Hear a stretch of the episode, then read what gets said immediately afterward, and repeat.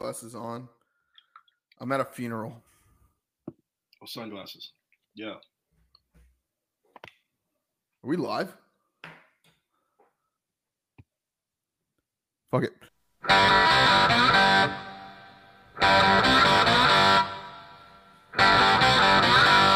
Ooh, welcome back to the Boneyard Podcast, everybody. This is your host, Jared Shafit, along with my good friend, Artemis Brower. Artie, how are we doing, my friend?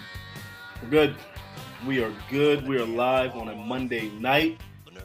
I can't remember the last time we recorded on a Monday night. And I and I and I know why we don't record on Monday nights. My God.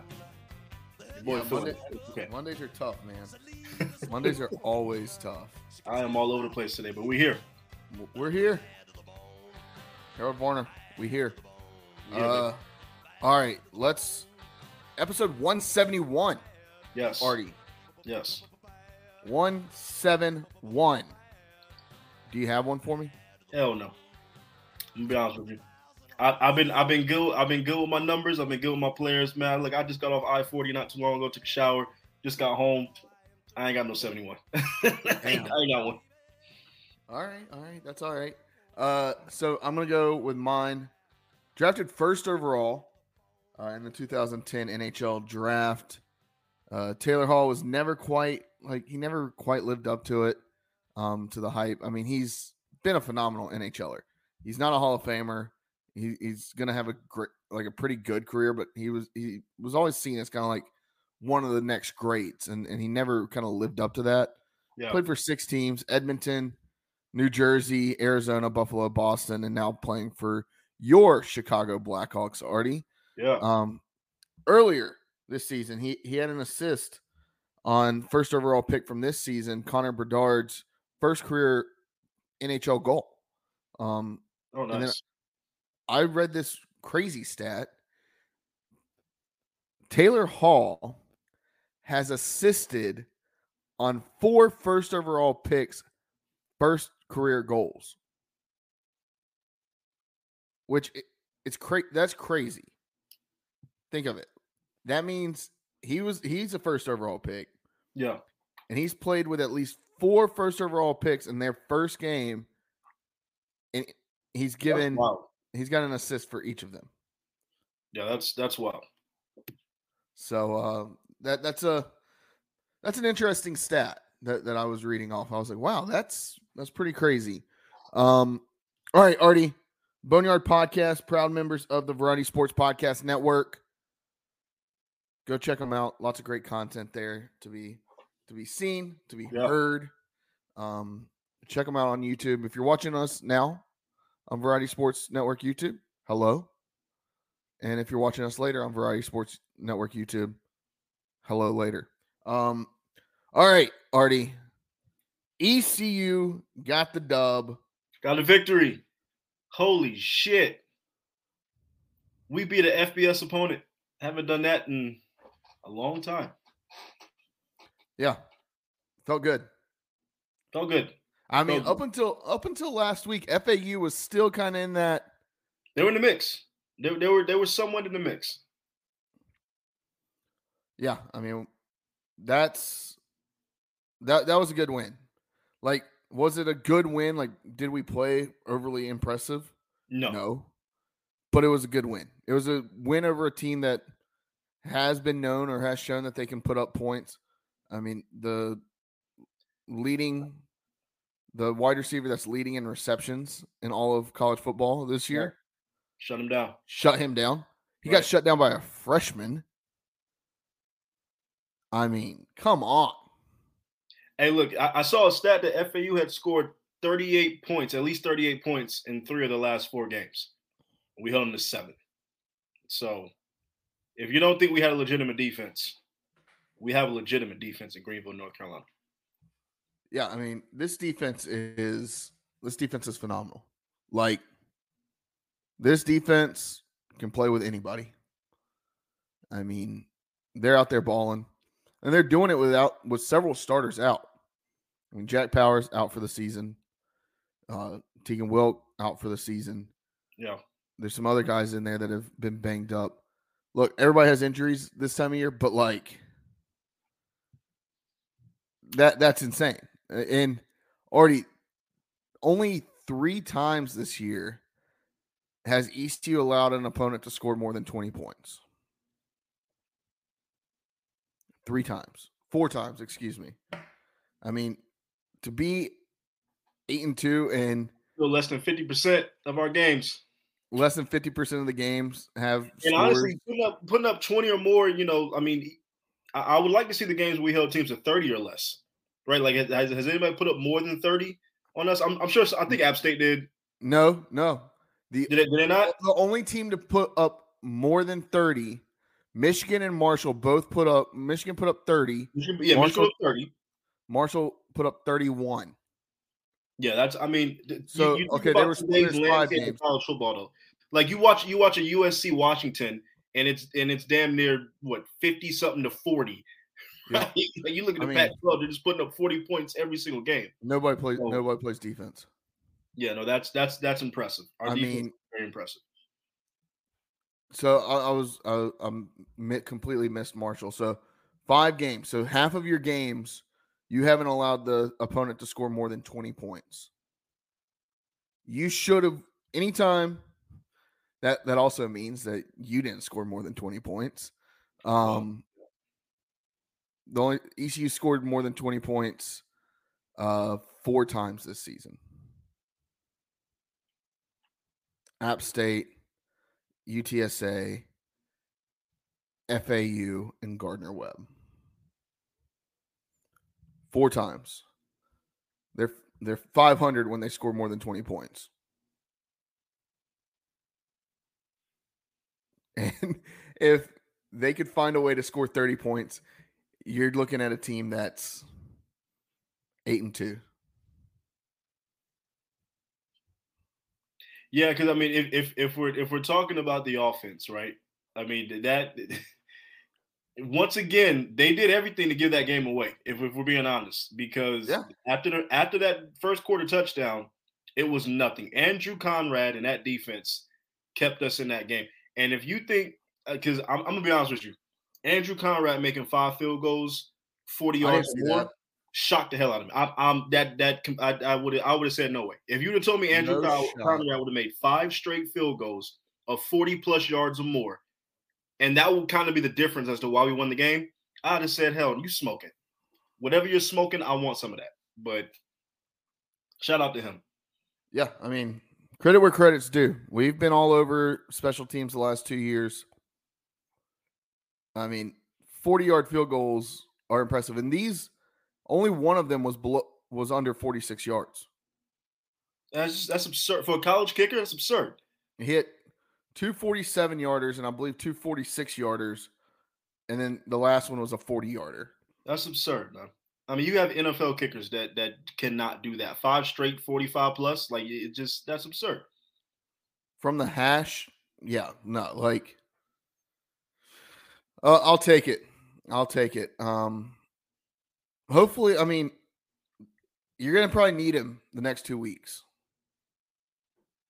Navy this weekend, Tulsa, Thanksgiving weekend. You're to need him.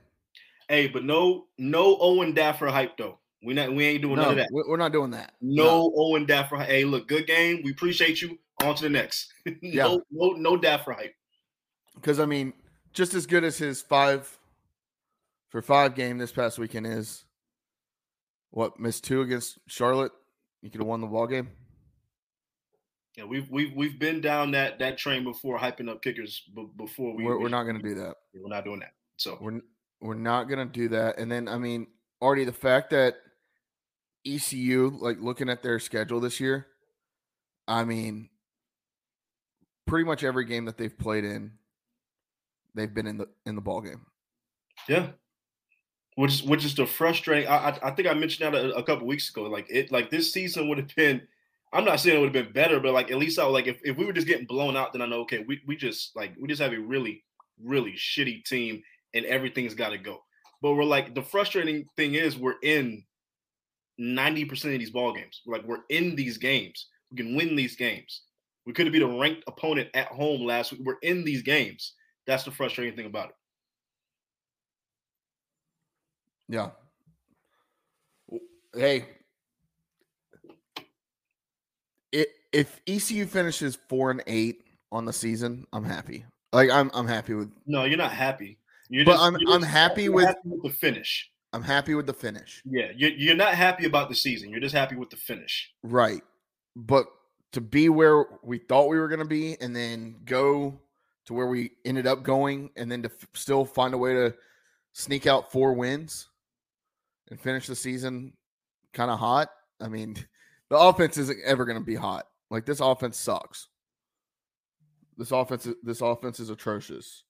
Well, we, we Um, obviously know there's things that have to be changed on the offense side of the ball, but the good thing is that's going to be the main focus. You maintain what you have on defense, right? Because that is clearly there. There's not much that needs to be changed outside of getting a few more secondary pieces, shoring up that, um, getting a getting a solid pass rush. I would like to get a, like a solid edge rusher, uh, but outside of that, defense is defense is solid. You know what you have to do. You have to get better on the offensive side of the ball everywhere in the offseason. So.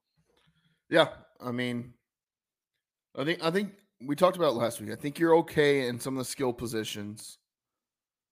Uh, this this Riles kid, Desirio Riles, going to be a pretty good tight end going forward.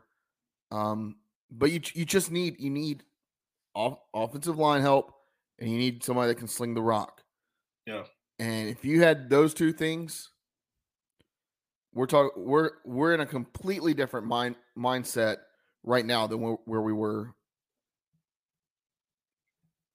where or where we thought we were were going to be right? Like we're we're not if if you get that you're you're looking at a, a team that like 7 and 3 8 and 2 at worst. Um so that sucks that that sucks. But uh, let's t- let's do good, bad, and ugly before we start our Navy preview. It's gonna be it's gonna be a little bit shorter podcast this week. Um, got got a lot going on at home, so uh, Let's Yeah. into it. good, bad, and ugly. Already from FAU defense. I mean, we've talked about it already, There's but no more hyperbole I can give the defense, man. I don't. I don't. I've, I've run out of compliments. I'm sorry. so uh, run out of compliments. defense stellar. 172 yards of total offense for FAU 29 yards rushing. 29 yards rushing. Five sacks for 45 yards 10 tackles for loss for 54 yards. Julius Wood had the interception. Uh, special teams we already talked about andrew conrad. Hey let's also give some some flowers to Julian Davis, f- true freshman, uh, really kind of getting his first kind of reps in, like live game reps, with a huge blocked punt. If he doesn't block that punt, ECU doesn't score that touchdown. I'm happy you said that. Yes, that was that was that was huge. Because that that that touchdown was gift wrap. Obviously, ECU's not scoring a touchdown on their own if it's unless it's unless it's gift. It got to be gift wrap. Like we got to we got to be in an ideal situation, and that was gift wrap. And then the bad, the the offense is still pretty shitty, right? Chase Sowell, I believe he had 72 yards receiving. Most of those yards were after after the catch. Look, him and Jalen Johnson early in the game, wide open, eight yards out over the middle. Why are we not throwing it to them? Like design those plays. Defenses are giving you that all the time because they don't think that you have the confidence to throw the ball over the middle eight yards out. Yeah, That is a soft spot on the defense in every game I've watched this year. We're open over the middle every game.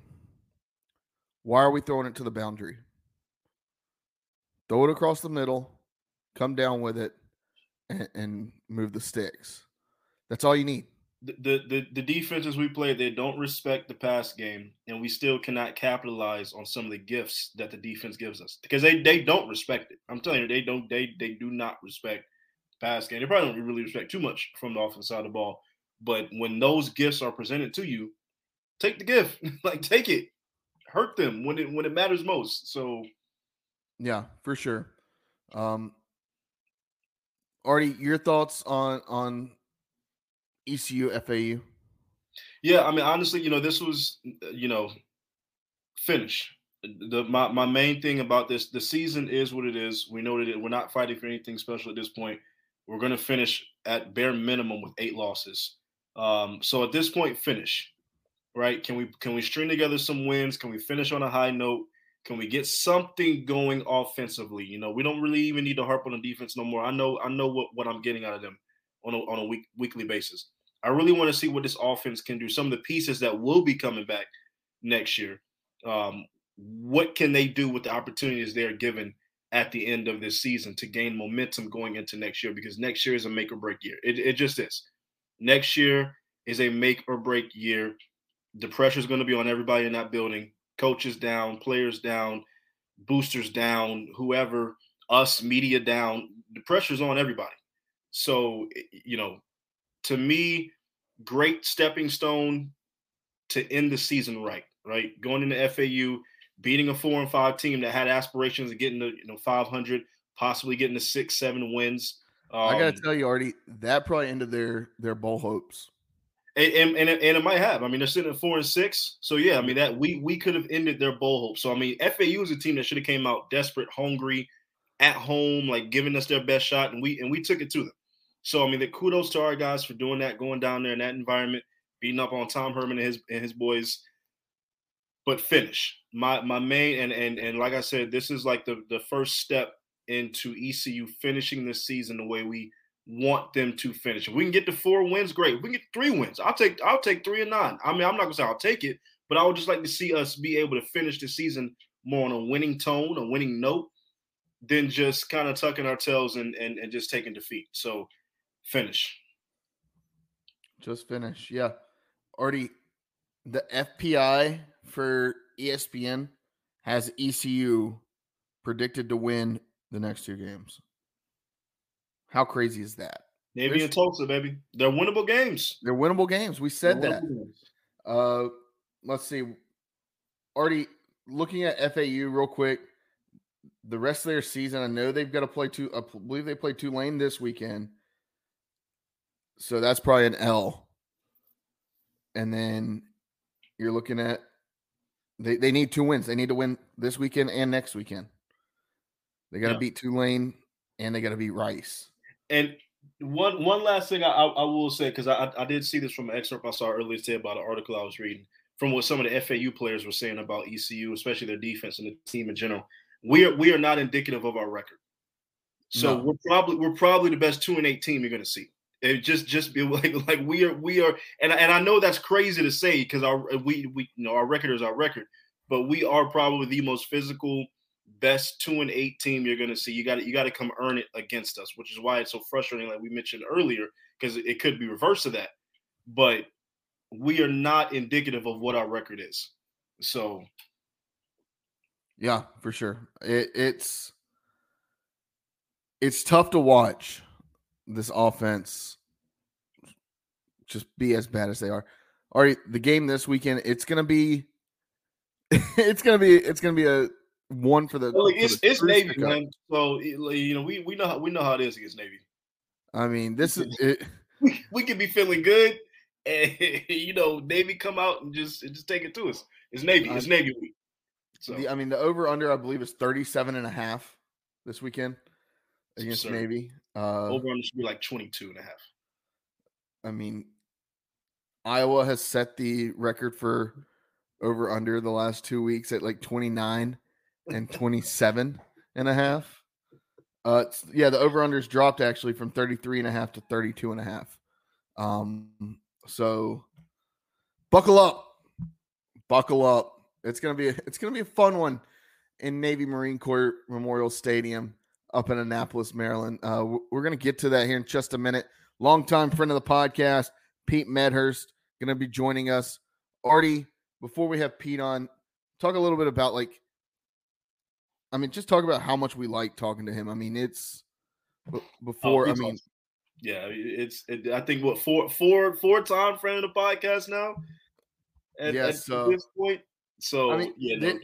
there's guys that when the schedule comes out, we circle that week because we right. know we, we, already know we who we're going to talk. We're going to have them as an interview because we know that's they're our guys, right? Like If you're our guy, you're our guy. Pete's one. Corey. Memphis Spence, Corey Yep. Glore. Oh yeah, we got. I mean, I haven't talked to Memphis Spence since the first interview. You talked to him twice. I ain't talked to him since the first interview. We got to get Memphis Spence back on here. Mm. Is, We got. We got to. We got to get Spence back on here. is that some breaking news? Did uh, Jaquan McMillian get another interception? Oh, that's right. Denver is playing uh, Buffalo tonight. Keaton Mitchell, second touchdown of his career. Shame on the Baltimore Ravens. The man had four touches, and all he does is score touchdowns and prove that he's faster than everybody on the field. And you don't give him the ball back. Why are you not running the rock with Keaton Mitchell? I mean, Gus Edwards is good. I get it. Gus Edwards is good. But come on now. You got Keaton Mitchell back. He faster than everybody on the field by, by a long shot. For sure. I don't get it. Yeah. Between him and Jaquan McMillian, those are two guys already that I don't know how they went undrafted. I mean, you're drafting kickers in the seventh round, but you won't draft Keaton Mitchell or Jaquan McMillian. I'm, I'm telling you, with, with Keaton, it was about his size, man. Same They with looked same, at- same with They, they looked at him and said, "Nah, you can't play. You can't play at this level. Oh, you come out of ECU. You don't know how to play. You don't know how to play with these big boys like that." That's exactly what they was thinking. That's what they, that's what these scouts and recruiters was thinking. I will say, I mean, two ECU guys undrafted, lighting it up in the NFL. Love to see it. That that's that's what being a true pirate is. And hopefully, Jaquan can can can be the bright spot on what has been an abysmal defense because that Denver defense has been god awful. But hopefully, he can be one of the few bright spots on it. For sure. For sure. Yeah, I Mm. I, I would I would happily take both of those guys on the Falcons right now. They're they're probably gonna be my walk the plank this week. I could we use both of them on the Bears too. So Hey, at, least y'all can at least y'all can I mean it, you beat the Panthers, but a win's a win. we beat, we beat the worst team in the league. Okay. The fact that y'all beat them and y'all are still getting the the first overall pick from them, Yeah, it's nice. We're gonna we're gonna we're gonna have two top five picks. We're gonna have two mm. top five picks. Now, if the Bears don't do anything with these two top five picks, then then I will probably be turning in my fandom because I, I just I can't take this kind of punishment. I don't deserve that. You got two top five picks, and you don't do anything smart with it or turn the franchise around. I don't deserve as a fan. I don't deserve that. Gotta turn that. I'll Which be, y'all- I'll be, y'all I'll probably be- I'll y'all be need becoming what? I'll be, I'll be becoming a fan free agent to the highest bidder. Y'all y'all are looking for what? D line, probably some D line help. Everything, everything. The O line's play a lot better. We have our number one receiver. We need to get a number two. We can have DJ Moore and Marvin Harrison. That's what I want. I want DJ Moore and Marvin Harrison. On on like that is a that is a that is an absolute nightmare. The Falcons are Marvin Harrison need to be one of them picks. And honestly, if we have the ability to get a Drake Maye, Caleb Williams, one of these quarter Michael Penix, we're probably gonna go quarterback why? Because because I don't I, I just don't think the Fields. It's just it's it's not working out. Now I think he has all the talent. Fields has the talent. He can play. I just don't think the situation in Chicago is right for him. I can see him going somewhere else and thriving. Seriously, I really could. I just don't think the situation is right in Chicago. For sure. Well, Artie, we were mentioning it just a minute ago. Um, we thrive when uh when we have a longtime friend of the podcast on. I'm gonna go ahead and bring him in.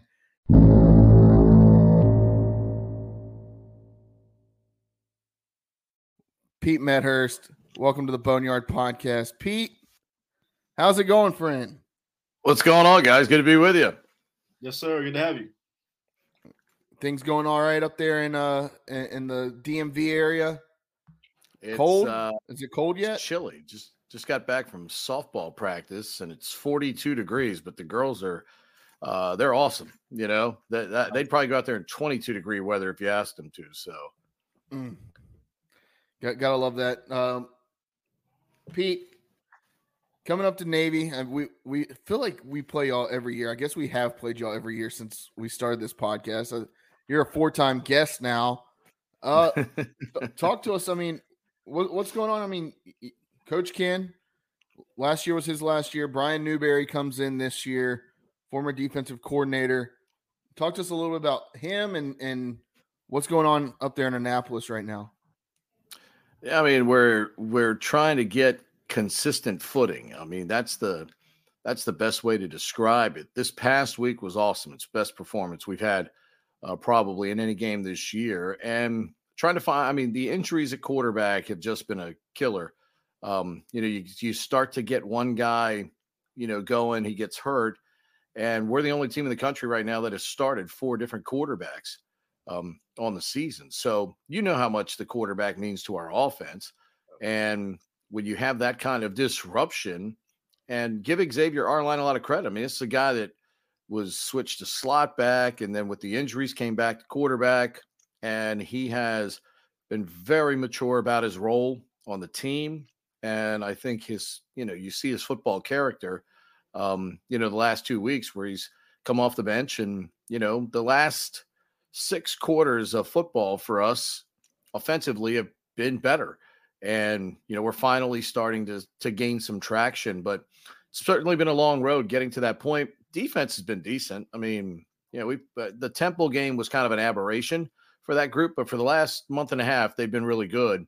And uh, they put it together again this past week. I mean, that UAB club, they're number one in the league at 303 a game. And, you know, Zeno threw for like 168, and he got most of that on the last two drives um, when the game started to get, you know, a little separation there. So uh, it was tremendous. They tried to, I mean, I give you Trent a little credit.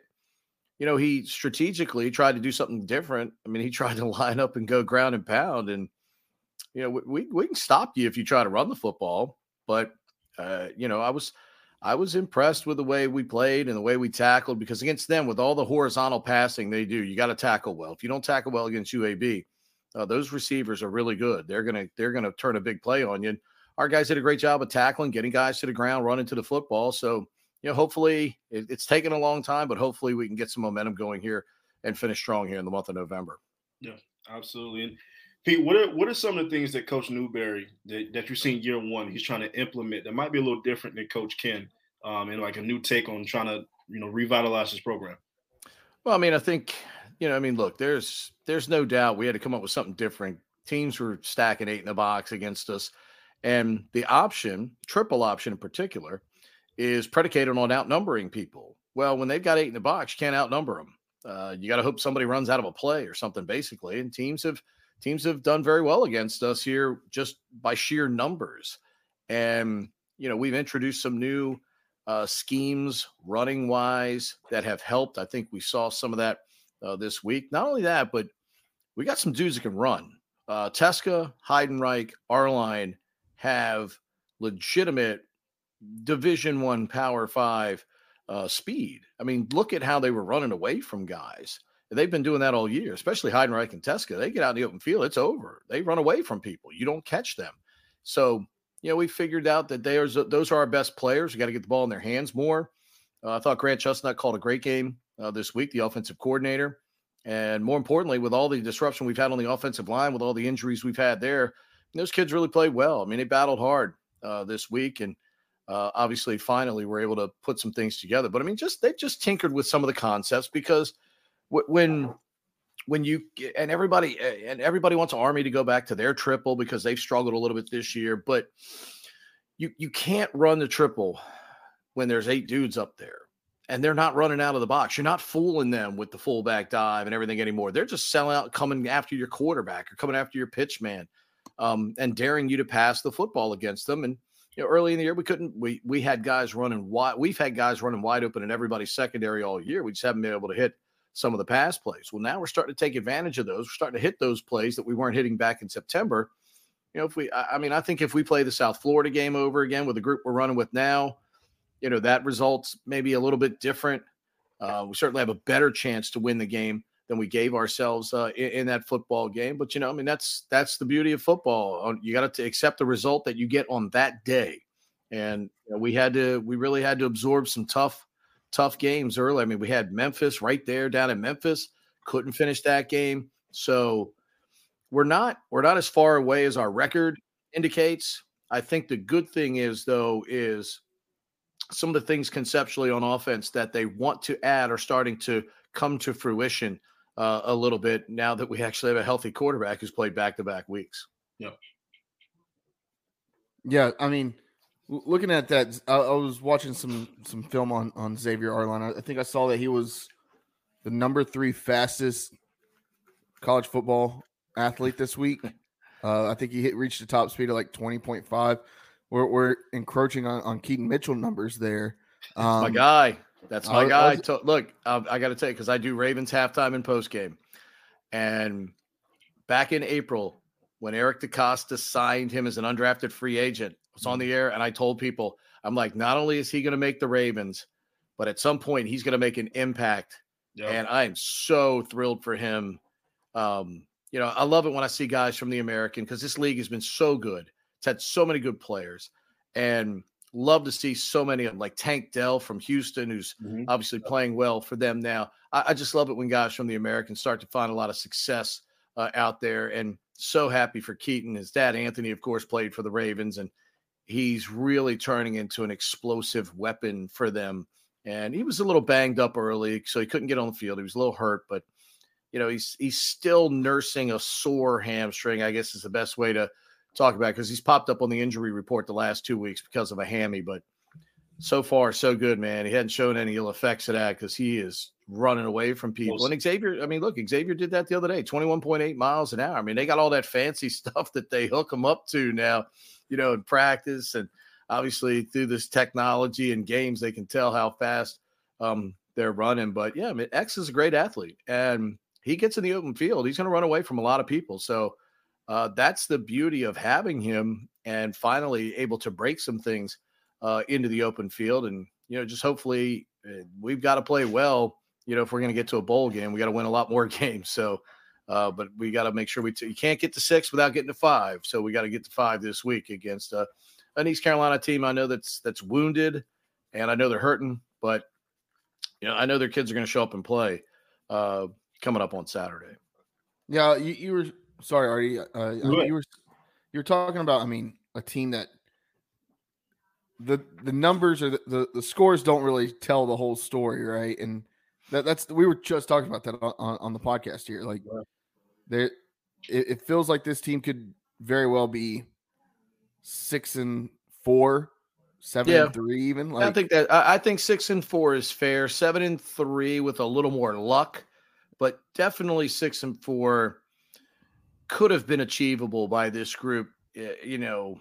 But but again, you know the beauty of the beauty of life. You get what you earn that day. Doesn't matter what business you're in. If you you you get what you earn that day, and you know, unfortunately, we we got results that we earned. I mean, we earned L's when we probably should have had a couple of W's. But credit to the other team; they played better. Um, so you know, I mean, that's the. But uh, the kids love Brian. Um, he was an obvious choice uh, I think, for the head coaching position. His acumen as a defensive coordinator um, was, I mean, just one of the best I've ever seen at coordinating defense. Yeah, and giving him an opportunity to be a head coach, uh, I thought was the right choice. And I know the players, the players were overwhelmingly in favor of it. So, you know, uh, that group is all starting to come together right now. And I mean, I, I think, I think this group is going to when you talk football with them, you can tell that there's they know what they're doing. Mm-hmm. Um, it's an excitable group. It's an energetic group. It's not a false energetic group, though. You get a lot of guys on the sideline jump up and down and, you know, getting guys' faces and, and try to do all that, yeah, yeah, kind of stuff. And then when they get in the X and O room, they can't do it. They can't bust a grape uh, as a coach. They can't coordinate anything. Um, there's been a lot of those people in college football. I think this group has got what it takes to have us getting better. But, you know, I mean, college football right now, man, it's trying to leave the service academies behind. I mean, the rules certainly don't favor us. There's no NIL. There, you know, the transfer portal is one way. So, you know, the it, you know, we lose a quarterback, we can't just go out and grab another one in the portal. Um, ours has to be the old fashioned way through recruiting and player development. They got to get into that classroom with quarterbacks coach Ivan Jasper and get better uh, each and every week. So uh, that's that's kind of the way the cookie crumbles, though. That's the game we choose to play. Uh, none of us are dropping down to one double A or Division two, so you don't have to worry about that. We're we're here for the long haul, as evidenced by Army joining the American uh, going forward. So you know we got to we just got to deal with the rules that as they are, no excuses, and go play. And you know, kind of because I was just about to ask you that, kind of leading on on to that. Army joins the American, you know, as a, as a football only member. What do you think that means to Navy? What does that mean for the conference as a whole? Well, I, th- I think it it adds another.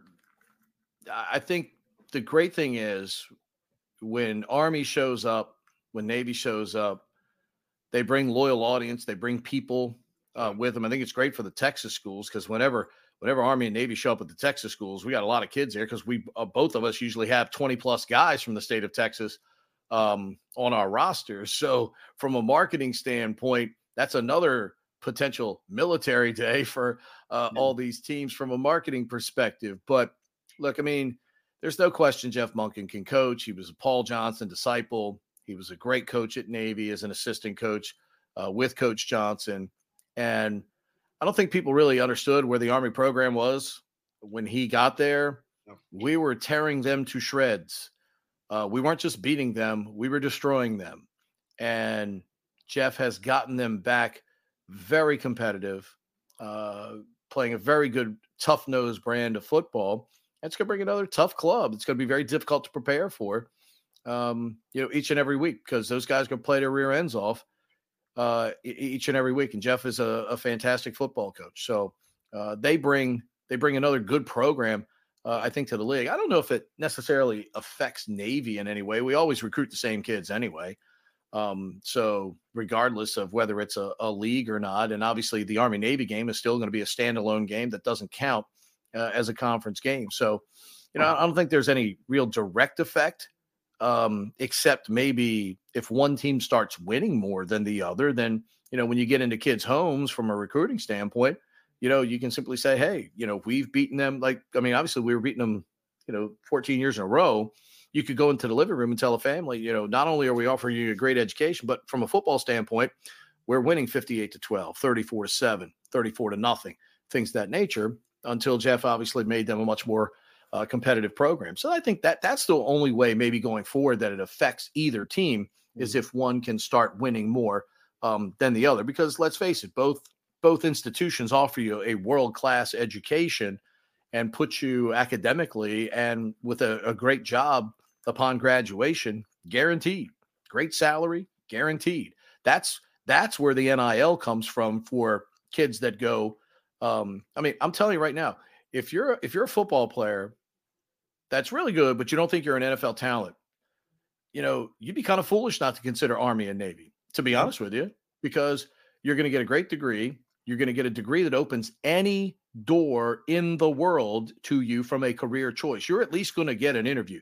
Now, you may blow the interview and not get the job, but when people say see United States Naval Academy on your resume, you're going to get the interview. That's impressive. You're going to yeah. talk to somebody, right? So, um, I think if you're a kid that's not going to go to the NFL, and, and probably knows that. I think you're a fool not to consider a service academy in our world right now because you're going to be 22 years old, 23 years old when you graduate. You're going to have a guaranteed job with a great salary, great benefits, and you're going to wear a uniform that, you know, for lack of a better term, uh, 99% of all females in the world see you in that uniform and they melt right on the spot. So, I mean, there are so many yep. positives you know, 99% of which are realistic and great career choice and and just they help you in a world right now where you know you need you need some help right now mm-hmm. like that if you're if you're trying to get a job that you know pays well and look let's face it all members of the brotherhood look out for others they're likely to hire more people um you know that have the same background so you've got that entire brotherhood workforce working for you uh, as well for sure. Yeah. We always say like th- this is a game that we, we love to play, but also, I mean, the, the ECU Navy game hasn't fared well for for the Pirates. They, yeah, they've done they've not. done better in Annapolis than they have in, in Greenville. That's for sure. Mm-hmm. Uh, but looking at this weekend, I mean, I, we were talking about before you hopped on. I think the over under is 32 and a half. Uh, gonna gonna be a fun one. Battle in the trenches. a little bit about Navy's defense. Who's some guys that we should be watching out for? We we always know the triple option, but like, let, us talk about the other side of the ball. Well, clearly, uh, I mean, defensive player of the week in the American this week, Colin Ramos. He was fantastic the other day. You could have picked Rayuan Lane too, who had the 97 yard uh, interception return for a touchdown. I think Rayuan's the best safety in the league. Um, I think Colin and, and Will Harbor at middle linebacker are two of the best linebackers in the league. I think our nose guard is as good as any defensive lineman in the league. I think Justin Reed out of Apex, North Carolina, has taken over for Jacob Busic, who had a season ending injury. And he has been phenomenal. Clay Cromwell, our other end, is phenomenal. So we've had some people there. And when that unit is on, man, they're they're pretty good. Uh, you got to do some extraordinary things, I think, to you know, to to beat I mean, the the fact that we played that well against UAB this week, I mean, I can't even emphasize that enough. They were going up and down the field on people with Zeno at quarterback. That guy is good. That guy's got an NFL arm. I think he's an NFL talent. Mm-hmm. Um, a couple of those wide receivers they've got, I think, have chances uh, at the next level. So, you know, seeing our defense play that way was so encouraging um, this past week. And you know, hopefully they can continue that because those kids are going to play their rear end off, especially those seniors. They're going to play their rear ends off um, until that final game against Army coming up uh, on on December the 9th. So uh, that group has played well. They've been our best unit most of the season, and hopefully, you know, they stay healthy and um, continue to play uh, extremely well. Now, overall X factor of, of this mm-hmm. game. Navy comes in, obviously trying to get bowl eligible, get get to a, to get to a bowl game this season. What is the X factor in your mind this weekend that Navy has to do to get a win? Uh, I, I think we have to score early. I think we've got to get East Carolina behind the game um, a little bit because you know teams that are struggling, if things start to go against them early in a game, sometimes you can get that tidal wave going against them and, and build on it and do more. Uh, you, you if you, the longer you let people, and, and this goes, you know, for any football game, the longer you let your opponent stick around and be in the game, uh, especially if they stay within one play, all they got to do is make one play, and that's the the big thing to me is, you know, we got to play from ahead like we did this past week. Get ahead, stay ahead, put the pressure uh, on the other team. The 12 minute drive or the 20 play drive we had this past week, 12 minutes, 44 seconds. Um, it's just outstanding. Um, that that's what Navy football uh, is all about. I mean, we've we've struggled so much on third down this year. I mean, third and four or longer has just been kryptonite for us uh, this year. We've been brutal. We were like 16 percent uh, going into this past game. We actually hit a couple this week. But I mean, we're 16% on third and four or longer. I mean, that's kind of been, you know, our bread and butter. We've always converted third and four, you know, uh, third and five. We've always been able to get that kind of stuff. And this year we just haven't been able uh, to do it. So, you know, converting those again, but not allowing East Carolina to gain some confidence early in the game to me uh, is critical because if you let any football team linger, these guys are all competitors they want to compete. They want to win on Saturday. They're going to play their butts off.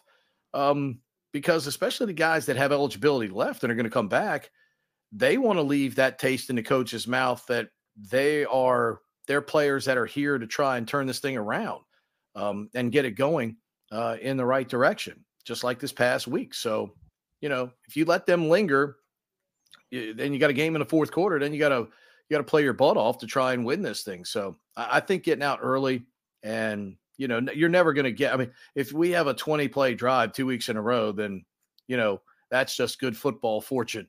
So we had a couple pieces that look, we've had some bounces go against us this year.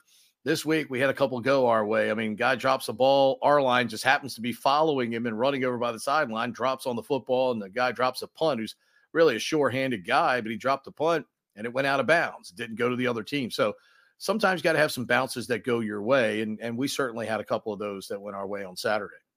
Yeah, for sure. Well, Pete, thank you again for joining us on the Boneyard podcast. Always, always a pleasure. Wish, wish we could be up there this weekend. Uh, we, we had a blast last time when we came yeah, up to Annapolis. Love, love Annapolis when I went up there last yeah. time. I mean, uh, uh ECU folks always show up over in section 31 and 32 there. So I, I hope, look, I mean, this is a very commutable road game for them. So uh, it's such a passionate fan base. I mean, I, I tell people about you guys all the time. So jealous of your fan base, jealous of, of, of the market there. I love it. It's one of my favorite places in all of college athletics. Um, and, you know, I know right now it's tough because I listen to the post game shows and I watch I, I watch all this stuff, and I but but you have a fan base that cares. Some teams have nobody that cares. Yeah, you know, you watch some of these MAC games on a Tuesday night. There's nobody there. There's 2,500 people. We're at Temple. I think there was 3,000 bodies. Don't pay attention to what they announced. I think there was 3,000 people total in the building. Um, you know, ECU's got such a passionate fan base. Um, so I, I hope that eh, eh, I hope that they stick with it, uh, stick with the kids because remember, no matter how eh, no matter how mad you might get at coaches and administration and everything, the kids need you. Don't boo the kids because the kids are playing hard. They're trying um, their best out there, and it's such a passionate fan base um, that again, if you have a if a kid's got a chance to consider East Carolina, uh, once you visit there and see what's going on, and I mean, it's just a it's an unbelievable place. So uh, I hope some of those folks will make the trek there up the Bay Bridge Tunnel. I know it costs like twenty bucks now, but you know it, will be worth the ride. Come support your team up here uh, this week in Annapolis against Navy. Love it for sure. Well, Pete, thanks again. Best of luck. Uh, and, and then if you get to get a chance to talk to our, our boy Keaton, uh, wish him well from us. Yes. I will. I will do that indeed he's having a great year. Let's hopefully he can keep it up. Appreciate being with you guys as always. Absolutely. Thanks, Yep.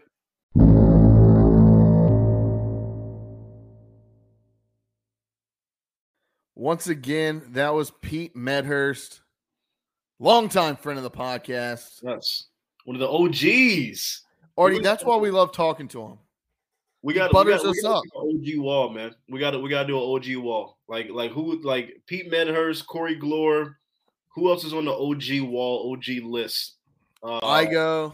Igo's on the OG list. Maybe Brett, Courtney, put Courtney on the OG list. Brett from Sup Dogs. Brett's on the OG list.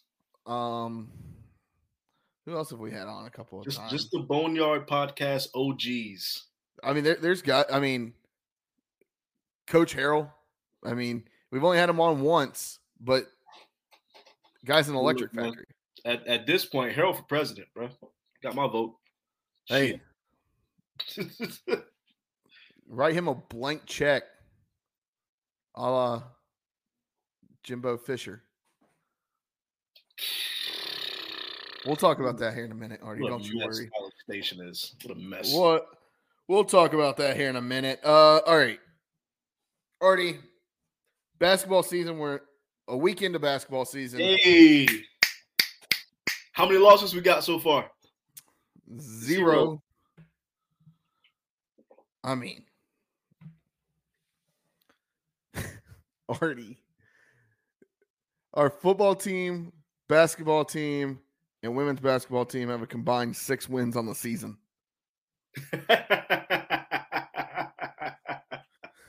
but, but but one season is almost over.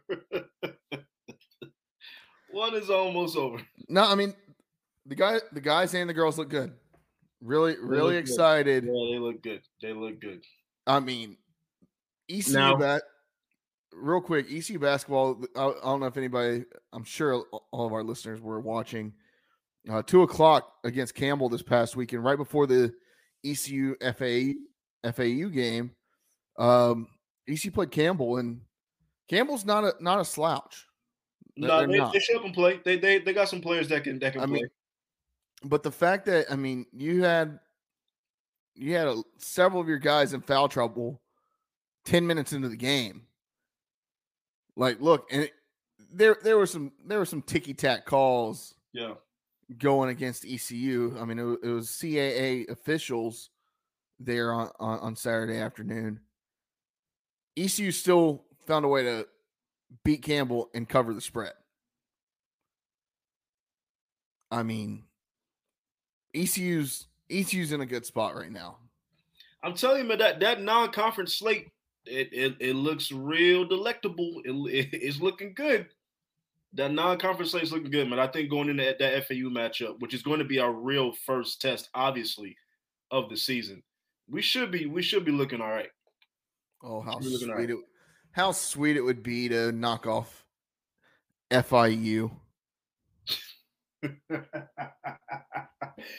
they, they- you know, honestly, they they deserve that. They they do deserve that because they know better to do what they did this past this past. And week. and then it took them almost an hour and a half to post the final score. They finally posted a picture. No no graphics on the picture. Just said 22 to 7 final. Didn't say who won. Didn't say anything about either team. Just said 22 to 7 final with a picture of their guy running the ball. That's it. Come on, FAU. That's I mean that's just the sweetest karma, the sweetest irony of all time. You call somebody out their name, you try to troll, and you get your ass whooped. I, I love That's I love Poetic justice. people in the comment section or the replies on Twitter after a team loses and they and they don't post the final score. I I absolutely love that. All right, um women's hoops going to be on the road this weekend or I guess tomorrow night at VCU, potential future conference member. Uh Virginia Commonwealth University up in Richmond. So if you're in the Seven Cities area, shout out John Smith. Try to get out there to get out there to uh VCU to to, to see the Pirates take on or are they the Rams? Uh, VC, I, yeah, I think I think VCU is the Rams. Yeah, but that's that's a cool little city though. If you've never been to Richmond, Richmond's Richmond's a cool little city. They got some things up there to do. Hey, I mean, perfect place to stop at if you're on your way up to for a long weekend in Annapolis. Yeah, facts. That's like the perfect little midway point. Yeah, I mean, yeah, yeah, it's Tuesday night. You still got four days, but you can spend four days in DC and Annapolis and get plenty. That perfect week. Get that done. Um, and then the men will take on South Carolina upstate. The, the men's team this time. Maybe uh it'd be nice if our men's team could figure out a way to drop 100 on on the men's team too. You get 100. You get 100. You get 100. But no. might just, we might mess around and do it. Might do it. Uh, shout out RJ Felton, uh, second player this year to to record uh, a career high game uh, in points. Brandon Johnson did it uh, the first week or the first game, and then uh, RJ Felton did it this this past game with a thirty point game in, in the fourteen point win over Campbell. Uh, shout out there, and then yeah, I mean this team, this team's gonna be good. Like what I see from this team, really excited. Really ex- like Hey, look, I, I'm trying. I'm trying to temper right? Just, my just, just, optimism. just right. But I mean, honestly though, it's it's okay to feel excited because this is a this is a program. I, I think somebody was saying, you know, get ECU basketball back, and I and I, and I saw a comment say back from what? Like we're building a program for the first time. Like Schwartz and company is building a program for the first time, trying to be decent, trying to be something good, right? So the optimism is there. and not to mention, you're doing it without. Honestly, one of the best transfers ECU's ever had. Yeah. In Cam Hayes. Cooper, Roy Cooper, Josh Stein, any other politician out there, you want to write a letter to the NCAA for this one? Or are you just gonna uh, protect protect your baby blue uh, brethren? Also, the same way we pressure y'all to pack Dowdy, pack Minges, bro. Don't Get the on hell out there, don't yeah. get on the bandwagon too late. Go get to Minges, pack Minges, support this team, man. and, and if you have to, student section, kick the old people out of those purple chairs behind the.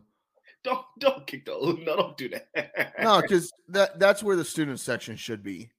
okay, like- no, the, the student section, yes, yeah, they, they they gotta they gotta understand that's the student section, but But that's that's, gosh, I I I hate that that we're not like, we should be back behind the benches. Put the student section back behind the benches. Yeah, but see, y'all, y'all cause too much ruckus. Y'all, y'all, y'all Artie, have y'all- you ever watched a game in Cameron? Well, yes, but but at least Cameron, like they bad, but y'all be y'all be. I've been to ECU basketball games. I've been with you. The Minges maniacs be saying some some real raunchy stuff in there behind the bleachers, man. They're still saying it. Now they're just saying it to the back of the head of of the former mayor and current mayor and one of the football coaches and their kids. I agree, though. No, put it put it back behind the bleachers. Fuck them. Let them let them let it let them let them hear it all. Like, come on, what are we doing? All right, I think that's a good segue, Artie. You got to walk the plank. Walk the plank. Nothing happened this weekend outside of once again all them haters because haters gonna hate. Penn State, you can walk the damn plank. Your fans can walk the damn plank. That wasn't even honestly. I'm I'm kind of disappointed just because it wasn't as good as good of a game as I would have wanted it to be. We still haven't been challenged yet, so I'm still looking for Michigan to be challenged because we're going to have to like play somebody, and maybe Ohio State would give us a challenge. Maybe maybe they will, but we're gonna have to play somebody because when we get to the playoff, I'm not trying to get blown out by Alabama or Georgia again. I'm not. I, I need a, a legitimate test before we get to the playoff. But Penn Blown State, out by Alabama or Georgia again. You got blown out by Oh, TCU right. last time. No, no, no. We didn't get blown up by TCU. We didn't. We didn't get that. That that game was a classic. What are you talking about? It was one of the best college football playoff games. I honestly don't remember the score. I just know y'all lost to TCU. that game was a blown out by classic, Georgia. bro. And TCU had like ten NFL players on that team. That's why they suck this year. You know how many people got drafted from that TCU squad? Anyways, Artie, are you done talking about the the Wolverines? Yeah, I'm done. I'm done. Penn State walked the damn plank. Uh, Chapel Hill fans, walk the damn plank. Stop storming the field when you're double digit do- or Ain't gonna tell a favorite. team that won to walk the plank. Just like I told App State fans to walk the plank when they stormed the field over us, telling UNC fans walk the damn plank for storming the field after beating Duke. Okay, like walk the damn plank. Also, uh, I had another one. Mm. Arthur Smith walked the damn plank. Los Angeles Clippers walked the damn plank. You drafted for James, not drafted, but you traded for James Harden, and you're 0 4 since he came to town because James Harden. Sport. So Los Angeles Clippers walked the damn plank. Uh, Donnie Kirkpatrick walked the damn plank. Did you see the tweet where they had to fire Donald Kirkpatrick at the at, at Minges, but they wouldn't show it? They they turned our man Patrick Johnson and Cy Seymour around to face the crowd so that you couldn't see it. they, they wouldn't show it. That's like, oh, that was hilarious. No, I mean, Artie, there are guys that are getting fired right now. Jimbo Fisher got fired after beating a team by 41. And we can't fire Donnie Kirkpatrick. Here's my problem. Here's my problem with not firing him now. Is you're getting into the, a situation where with the early signing period now, you're getting into a situation where you don't have time to find somebody to really shore up that recruiting. ECU's got the number one recruiting class in the in the conference right now. Yeah. Look, I've been told that Cole Hodge and and the Hodge brothers are are good to go no matter what. But I know that there's a connection there with Donnie Kirkpatrick and and their high school coach. Right? That that's that's why we're not going after any other quarterbacks right now. Okay, that from what I've heard in the recruiting, like we should be going at we we we're gonna have Mason Garcia and Raheem Jeter as like our two quarterbacks next year. Then you got Cole Hodge that's coming in ne- as a freshman. Okay, we should be recruiting multiple quarterbacks in this class. That quarterback room is empty. And if it's true that we're not recruiting another quarterback because this is a, a friend of Donnie Kirkpatrick's uh, player? Come on now. Look, those two are going to be dynamite. Cole Hodge and, and his brother, Yeah, uh, No, they're good. wide receiver. I mean, they're good, but don't. You can shore that up if you were to fire Donnie. Don't lose other recruits after you fire him, which I don't think Donnie's the one keeping recruits here, anyways. But I look, man. It, I, you know what I can see?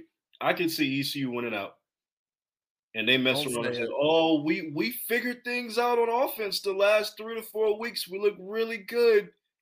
And Donnie's and Donnie's right back there next year with that damn fool's gold. They're gonna say we scored That's 22 also- points against. We scored 22 points against FAU. Fool's gold and false hope. He'll be right back on the sidelines next year. Fool's gold and false hope. I like that. All right, Artie. It's gambling corner time. Let's do it. Uh, let's see here. What what games we want to talk about this week? We gotta have some good ones this week. There, there's some there's some decent ones this week. Some good ones. Uh, let's see here. Um, I'm gonna go with. There's some duds too this week. Not gonna lie. Let's see. We're gonna go. Let's look at the S- SEC first. We're getting down to the nitty gritty though. We are we are getting All right. almost rivalry week too. Here you go. Uh, first one, Georgia on the road at Rocky Top. Okay. Georgia's a 10 and a half point favorite, the number two team in the country. Tennessee, number 13, 7 and 3. Uh, Artie your take. Uh, let, us see the over under 59 and a half. Georgia's a 10 and a half point favorite. Yeah, I look George Georgia's been playing phenomenal the last few weeks. I mean, they they've been playing ranked opponents and they've been beating the shit out of these ranked opponents. Um, I have no reason to think that, that they're gonna lay a lay a lay a dud to Tennessee, even though I love me some Rocky Top. But Georgia not losing to Tennessee, and they they they will uh, they will win this game by at least ten points. So They beat number nine Ole Miss last weekend, 52 to 17. Yeah, they they they beat the brakes off Ole Miss, and Ole Miss is good. Like Ole Miss is a good football team. they beat the brakes off of. like Missouri, who just beat the crap out of Tennessee last weekend. Now Missouri, Missouri, the only team in SEC to actually like give Georgia a game, and even Georgia won that game. You know, by double digits. yeah, they they won that handily. So So yeah, no, give me Georgia. Georgia's gonna win this game by a lot of points. yeah, give me Georgia. Um, nothing else in the this this is the week in the in the SEC. You got, you got. Alabama playing Chattanooga with two weeks left in the season. Al- all right, Alabama, Chattanooga, Jesus Christ, Ole Miss, UL Monroe. what we doing? Texas A&M, Abilene Christian, uh, New Mexico State, Auburn, Arkansas, FIU, not to be confused with FAU, who's actually FIU, but the real FIU. With the real FIU, please stand up.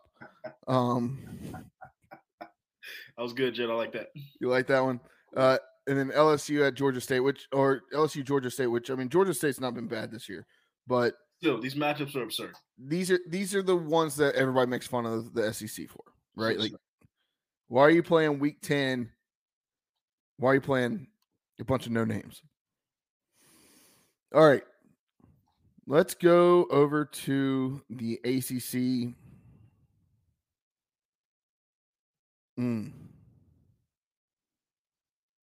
Who you got? Who you got? All right, all right. The uh, number eleven team in the country, Louisville, on the road at Miami. Take me to Miami. Uh, this game, Louisville is a one point favorite against Miami. Louisville's look Louisville's looked suspect over the last couple weeks.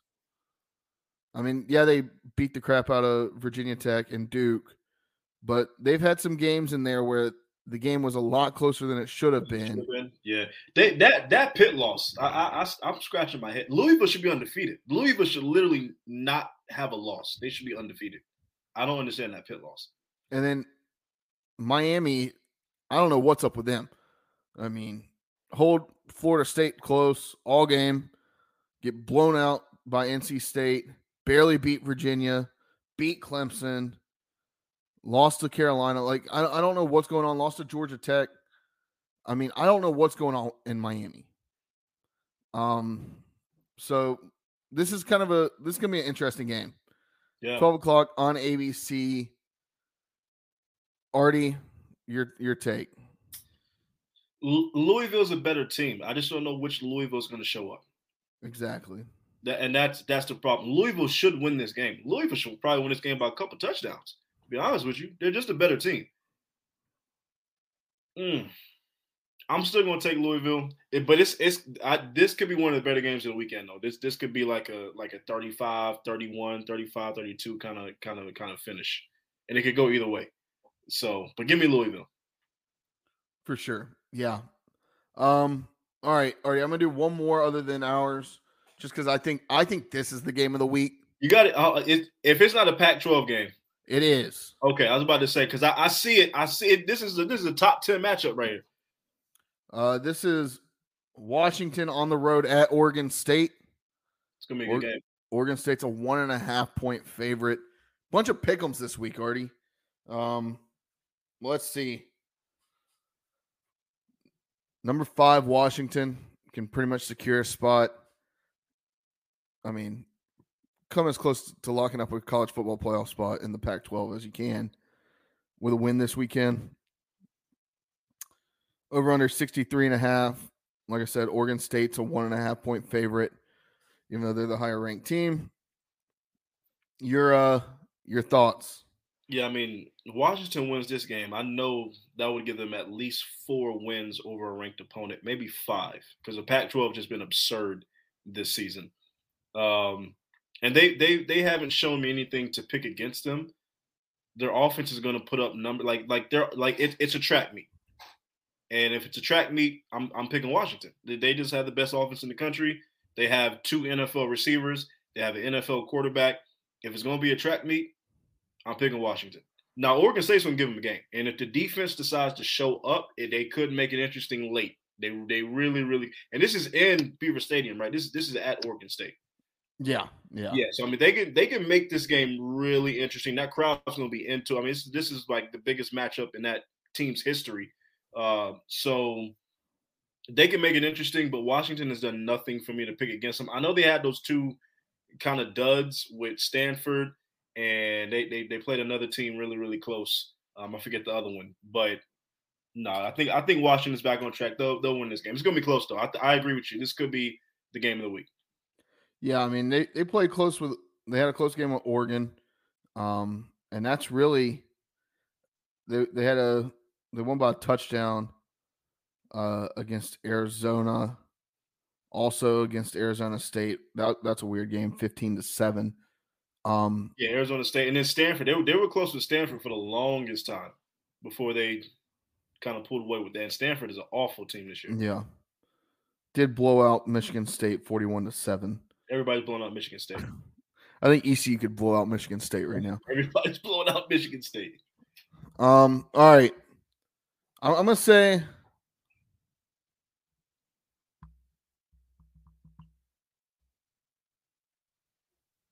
Could. Mm,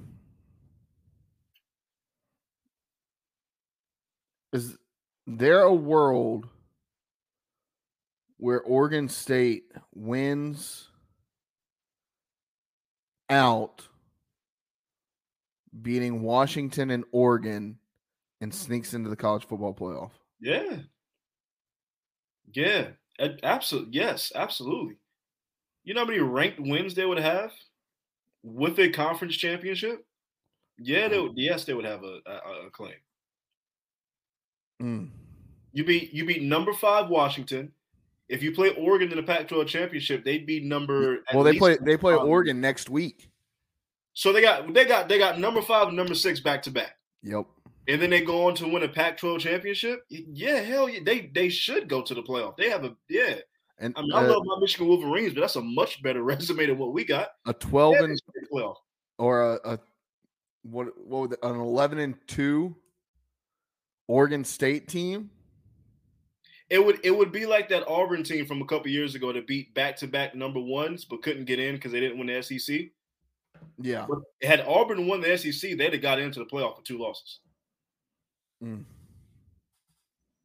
I think it's the same thing for Oregon State. I just have a feeling Oregon State's going to win this game. You think so?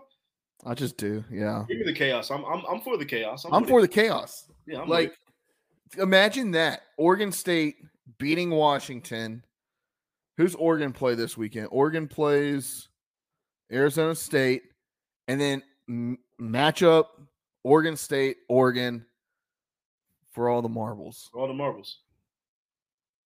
Mm. Yeah, I'm with the chaos. I like I like Michael Penix and and I I, I like the Huskies. I, I do I do low key want Washington to win, but I'm I'm with the I'm with the shits. I'm with the I'm with the chaos. I'm For cool with it. sure. All right, get give me give me Oregon State. Why not? Why the hell not? All right, Artie. Last but not least, game of the game of the week. East Carolina University heads up the road to Annapolis, Maryland, home of the Navy, the Naval Academy midshipmen, United States Naval Academy where the Pirates come in off of off of rough waters this season. Will they have enough on defense? Will the defense be able to stand tall enough to sink Navy this weekend? Artie, ECU's two and eight, Navy's four and five. Game's going to be on ESPN News, broadcast for millions around the world to see. ECU's a two and a half point dog on the road. The over under is 32 and a half. Let's hear it. I I don't I never know how to pick the Navy game because I feel like every time I pick the Navy game, I'm I'm wrong. Like I, if I pick ECU to win, they lose. If I pick Navy to win, ECU wins. So I just don't know how to pick this game. Um, I don't know. The same way you was feeling the ECU victory last week, I'm feeling the ECU victory this week too. I, I just I feel like we go up to Annapolis and and and put some things together. I think this defense is is humming, and I think they're going to continue to hum. And I don't know. I just this this offense. I, I feel like they'll they'll they'll put something in the works. I feel like these players are going to play inspired. They'll put something together. It's going to be an ugly game. I, I mm-hmm. want everybody to understand this game is going to be this, this is going to be a shit show. This is going to be an ugly game to watch. Much like FAU was ugly to watch, times times ten for this ECU Navy game. It's going to be an ugly game to watch. But I think we win it ugly. I do. I just I got a feeling we're going to win an ugly game. I think it's going to be ugly. I don't think that the offense figures it out. No, when I say figures it out, I mean like they score like 17, which would be just enough. Like, I don't even think that happens. That's Artie. what I. I'm not saying they're gonna play good. I think that it's a game of teams with long sustained drives trying to get to the sticks. Look, if you give Navy the ball, they're going to they're to lean on you. You've got to be able to figure out how to get pick up a first down here and there and continue to do that. You need one of those seven, eight minute drives to win this game. You got to keep the ball out of their hands. Yeah. If you're going to win this game, you've got to keep the ball out of Navy's hands. You've got to you've got to control time and possession. And you've got to do that by moving the sticks. Taking the play clock down every single time. That's what this Pirate team has done this year. They've had to do it. but you gotta you gotta figure out how to how to get out there and keep the ball in your hands. You don't even if you don't score, drain the clock. The defense will if the defense can stand tall and doesn't get gassed from being out there for 12 minutes at a time, 10 minutes at a time, then you'll have a chance. You gotta you gotta kind of do that to Navy. You gotta put them on on defense for eight, nine minutes at a time. That that's my take. Um, I think I think this game is very low scoring. I think that this game might be one of the lowest scoring games that I've ever seen. Artie, I'm gonna say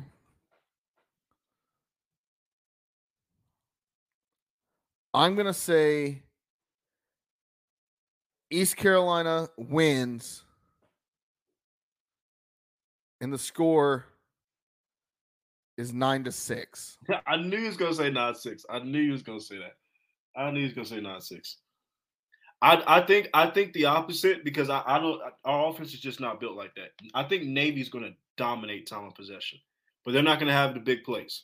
And I think ECU gets three to four more big splash plays because we have the kind of playmakers that can do that than Navy. And I think that that's a difference. I think Navy's going to absolutely dominate time of possession, but I think our defense is going to stand tall when they need to. And I think ECU just gets a few more big big plays. But I can see nine six. I mean, I I could see nine six. Nobody scores a touchdown. I could I could I could see nine six. Absolutely. Gonna be a beautiful day. Looks like 60 degree weather and sunny. So uh perfect football weather in Annapolis, Maryland. All right, Artie. Thank you for doing another podcast with me. We're almost through this season. We're we're almost there. Uh, it's all good. ECU's about to be a basketball school. It's okay. Basketball, baseball, softball. Oh, we ain't forget about baseball. That's coming too. We ain't forget about baseball. All right. Revenge. Um, all right, Artie. Let's see.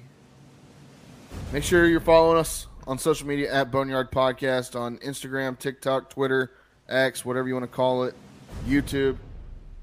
Like, subscribe, follow us everywhere you get your podcast, whether that's Apple Podcast, Spotify, YouTube, Google Podcast. I believe we're on Amazon now. Check us out. And um, yeah, we we thank you for listening. Uh, give us a five star review. If you don't, you can walk the damn plank. If you do, friends of the podcast for life. Um, all right, that's all I got. Let's get out of here. That's it. Another one in the books, baby. Wash your hands, wash your butts. Until next week, Pirate Nation, Sink Navy, go Pirates, deuce.